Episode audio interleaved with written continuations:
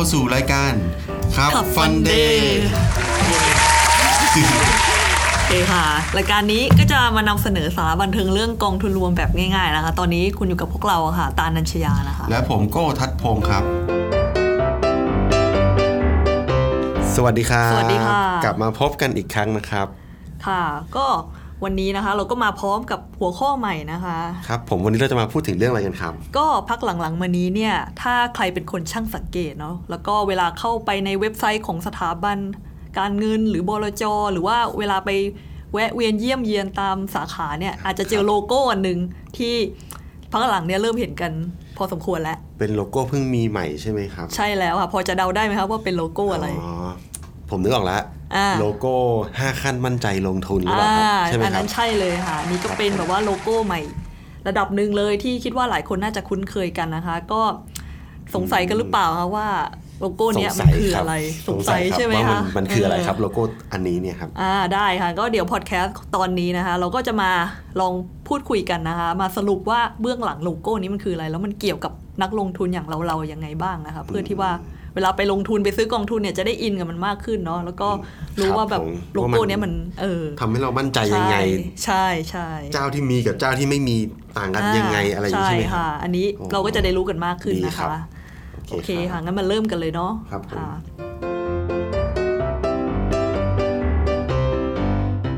ก็จริงๆโลโก้นี้เนี่ยก็คือโครงการ 5 ขั้นมั่นใจลงทุนนะคะ ก็จะเป็นอา ออกมาตรฐานการให้บริการแก่นักลงทุน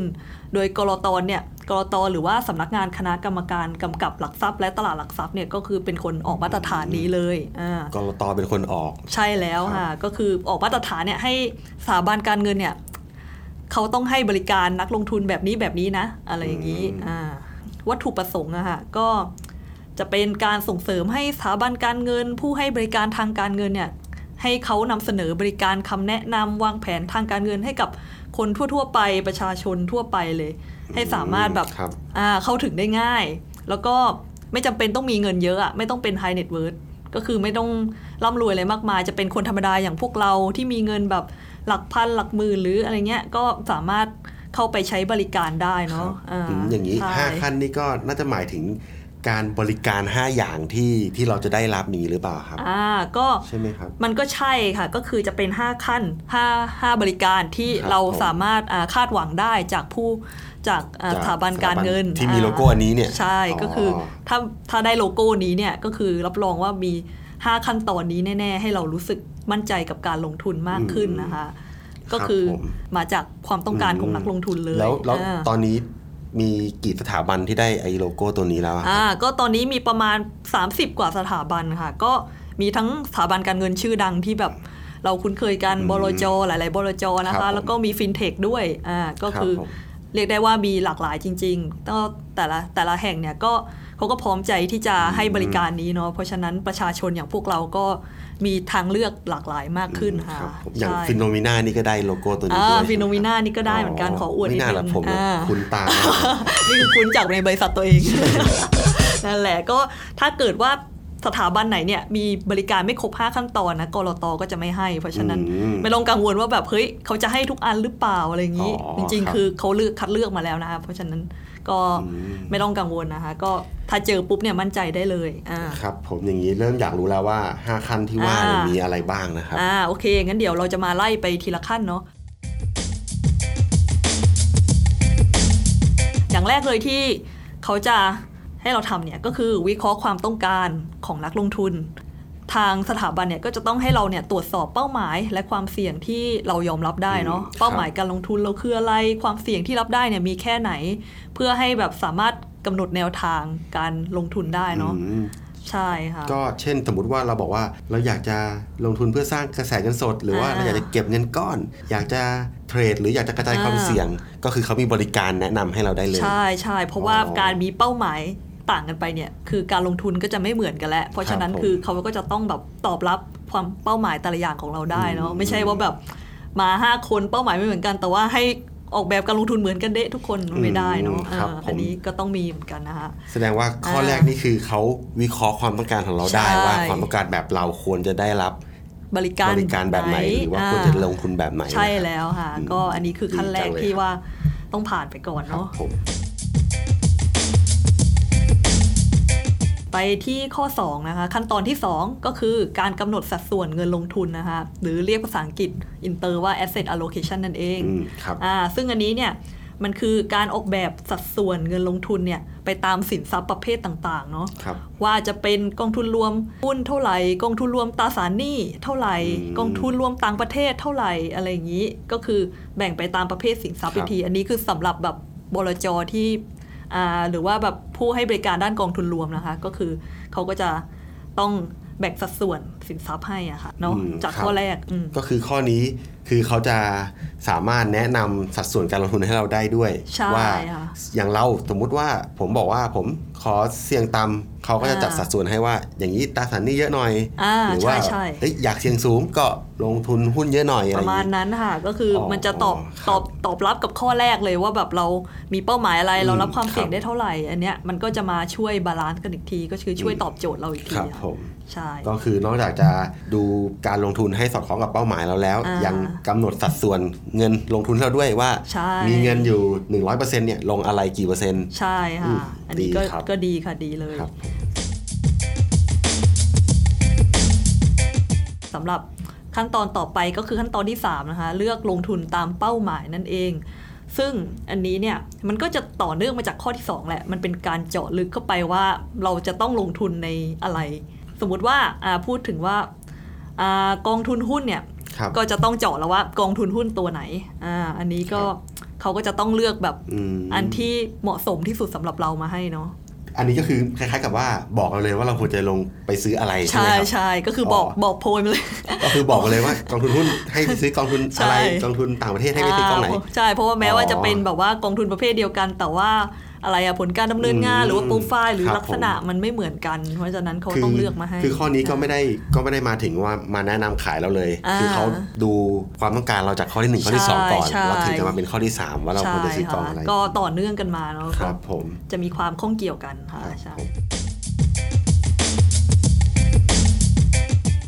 แล้วข้อต่อไปอะครับอ่าขั้นตอนทีสี่ 4 ค่ะ พอลงทุนแล้วก็อยู่เฉยไม่ได้เนาะก็จะต้องติดตามและปรับกลยุทธ์ไปเรื่อยๆนะคะเพราะว่าสถานการณ์เนี่ยมันเปลี่ยนไปตลอดเวลาเลยคือ ไม่ว่าจะเศรษฐกิจการเมืองหรือว่าแนวโน้มอืมตลาดอะไรเงี้ยมัน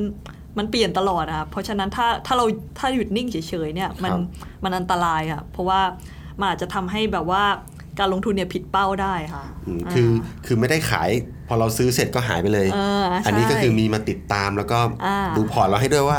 ตอนนี้ดีไม่ดียังไงใช่ควรจะค่ะซื้อหรือขายต่ออะไรอย่างนี้ใช่ไหมครับ ใช่ค่ะ ก็คือเขาจะไม่ทิ้งเราอะ ก็คือเขาจะคอยติดตามให้ว่าแบบเออ ตอนนี้มันถึงเวลาที่จะซื้อหรือขายหรืออะไรยังไงอ๋ออ่อ่าก็คือ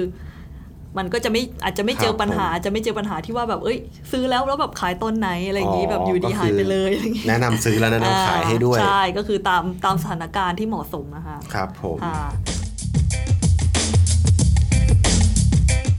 ข้อสุดท้ายครับต่อไปขั้นตอนสุดท้ายนะคะก็จะเป็นการรายงานสถานะการลงทุนนั่นเอง ซึ่ง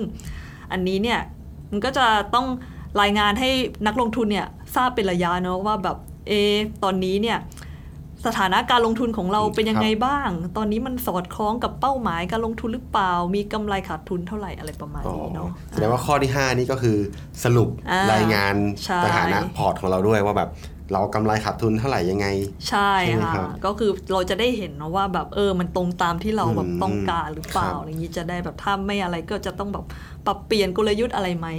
อ๋อันอนี้จริงๆ 5 บริการนี้ปกติเขาจะให้กับรายใหญ่ใช่ไหมครับอ่าปกติเนี่ยรายใหญ่จะได้เนาะแต่ว่าแบบอืมสำหรับอันนี้เนี่ยก็คือประชาชนทั่วไปที่ไม่ได้แบบเป็นนักลงทุนรายใหญ่เนี่ยก็สามารถเข้าถึงได้เช่นกันนะคะก็คือถ้าอยากได้ 5 บริการนี้ก็อ่าไปหาอ่าสถาบันการเงินที่เขามีที่เขามีโลโก้ตัวเนี่นี้ยอ่าโอเใช่ค่ะรับก็เราก็จะรู้แล้วว่า เอ้ย ถ้าไปที่นี่เนี่ยได้รับบริการ 5 ขั้นนี้แน่อืมๆค่ะ ขอสรุปแบบนี้ได้ไหมครับ ก็คืออ่า5ขั้นเนี่ย ขั้นแรกคือวิเคราะห์ความต้องการของเราอ่าว่าเราต้องการจะลงทุนแบบไหนอ่าอะไรยังไงใช่เขาค่ะสามารถวิเคราะห์ให้เราได้ช่วยเราได้ใช่แล้วเสร็จแล้วเขาก็จะไปถึงขั้นที่ 2 ก็คือกำหนดสัดส่วนเงินลงทุนอืมว่าแบบความต้องการคุณเป็นอย่างเงี้ยอ่าเงินลงทุนร้อยเปอร์เซ็นต์คุณอะควรจะไปลงที่อะไรกี่เปอร์เซ็นต์กี่เปอร์เซ็นต์อืมใช่แล้วค่ะ เสร็จแล้วข้อที่3เขาก็จะบอกเลยว่าให้เราลงทุนตามเป้าหมายก็คือลงละเอียดไปเลยว่าควรจะไปซื้อตัวไหนตัวไหน กับความต้องการของเรา พอเราซื้อไปเสร็จเขาก็ไม่ได้ทิ้งเราอ่าก็ไปถึงข้อที่ 4 ก็คือเขาติดตามแล้วก็ปรับกลยุทธ์ ก็คือว่าตอนนี้สถานการณ์ตลาดเป็นยังไง เราควรจะลงทุนยังไงต่อหรือว่าอ่าปรับตัวยังไงอะไรอย่างนี้นะครับ ตามนั้นเลยค่ะ แล้วก็ข้อสุดท้ายข้อ 5 ก็คือเขาก็รายงานสถานะอืมพอร์ตของเราว่าตอนนี้พอร์ตเรามันเป็นยังไงใช่ไหมครับ ใช่แล้วค่ะ อันนี้ก็คือ 5 ขั้นตอนทั้งหมดนะคะที่ สถาบันการเงินเขาพร้อมใจที่จะอืมให้นักครับลงทุนอย่างเราเราๆเนี่ยเข้าถึงได้เพื่อที่เราจะได้แบบมั่นใจกับการลงทุนมากขึ้นนะคะครับก็ผมยังไงก็ลองตามหาสถาบันการเงินที่มีโลโก้นี้กันดูนะคะครับแล้วผมก็แล้วก็อย่าลืมนะครับ Finnomena เราก็มีโลโก้นี้เหมือนกันอ่าใช่ถ้าใครค่ะชอบ 5 บริการนี้ก็ยินดีนะครับยินดีผมให้บริการติดต่อเข้ามานะคะได้ติที่ดต่อเว็บได้ไซต์ค่ะนะครับได้ใช่เลยค่ะ ครับผมยังไงวันนี้ก็สั้นๆเนอะใช่เพราะว่าค่ะแบบเราก็แค่มาบอกว่าอ่าอ่าโลโก้นี้มันคืออะไรมันคืออะไรพดีเห็นอ่าหลายคนสงสัยกันอยู่ว่ามันมาใหม่ใช่นะครับใช่ก็อยากให้รู้กันไว้นะคะครับผมยังไงก็เดี๋ยวไว้เจอกันใน EP, ต่อไปนะครับต่อไปค่ะจะเป็นตอนอะไรก็เดี๋ยวมาติดตามกันใช่อีกทีครับผมค่ะยังไงวันนี้ผมกับคุณตาลก็ขอลาไปก่อนนะก่อนครับนะคะสวัสดีครับ สวัสดีค่ะ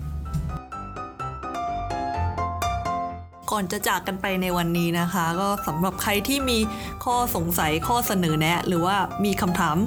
อยากจะถามอะไรพวกเราอยากจะพูดคุยอะไรก็สามารถเข้าไปในเว็บ phenomena.com/afk ask ที่แปลว่าถามได้นะคะ เดี๋ยวพวกเราก็จะเข้าไปตอบกันค่ะ และไม่ว่าคุณจะฟังเราจากช่องทางไหนนะครับ อย่าลืมกด subscribe เพื่อการแจ้งเตือนใน EP ต่อๆไปนะครับ ยังไงวันนี้พวกเราสองคนขอลาไปก่อนครับ สวัสดีสควัสรับดีค่ะ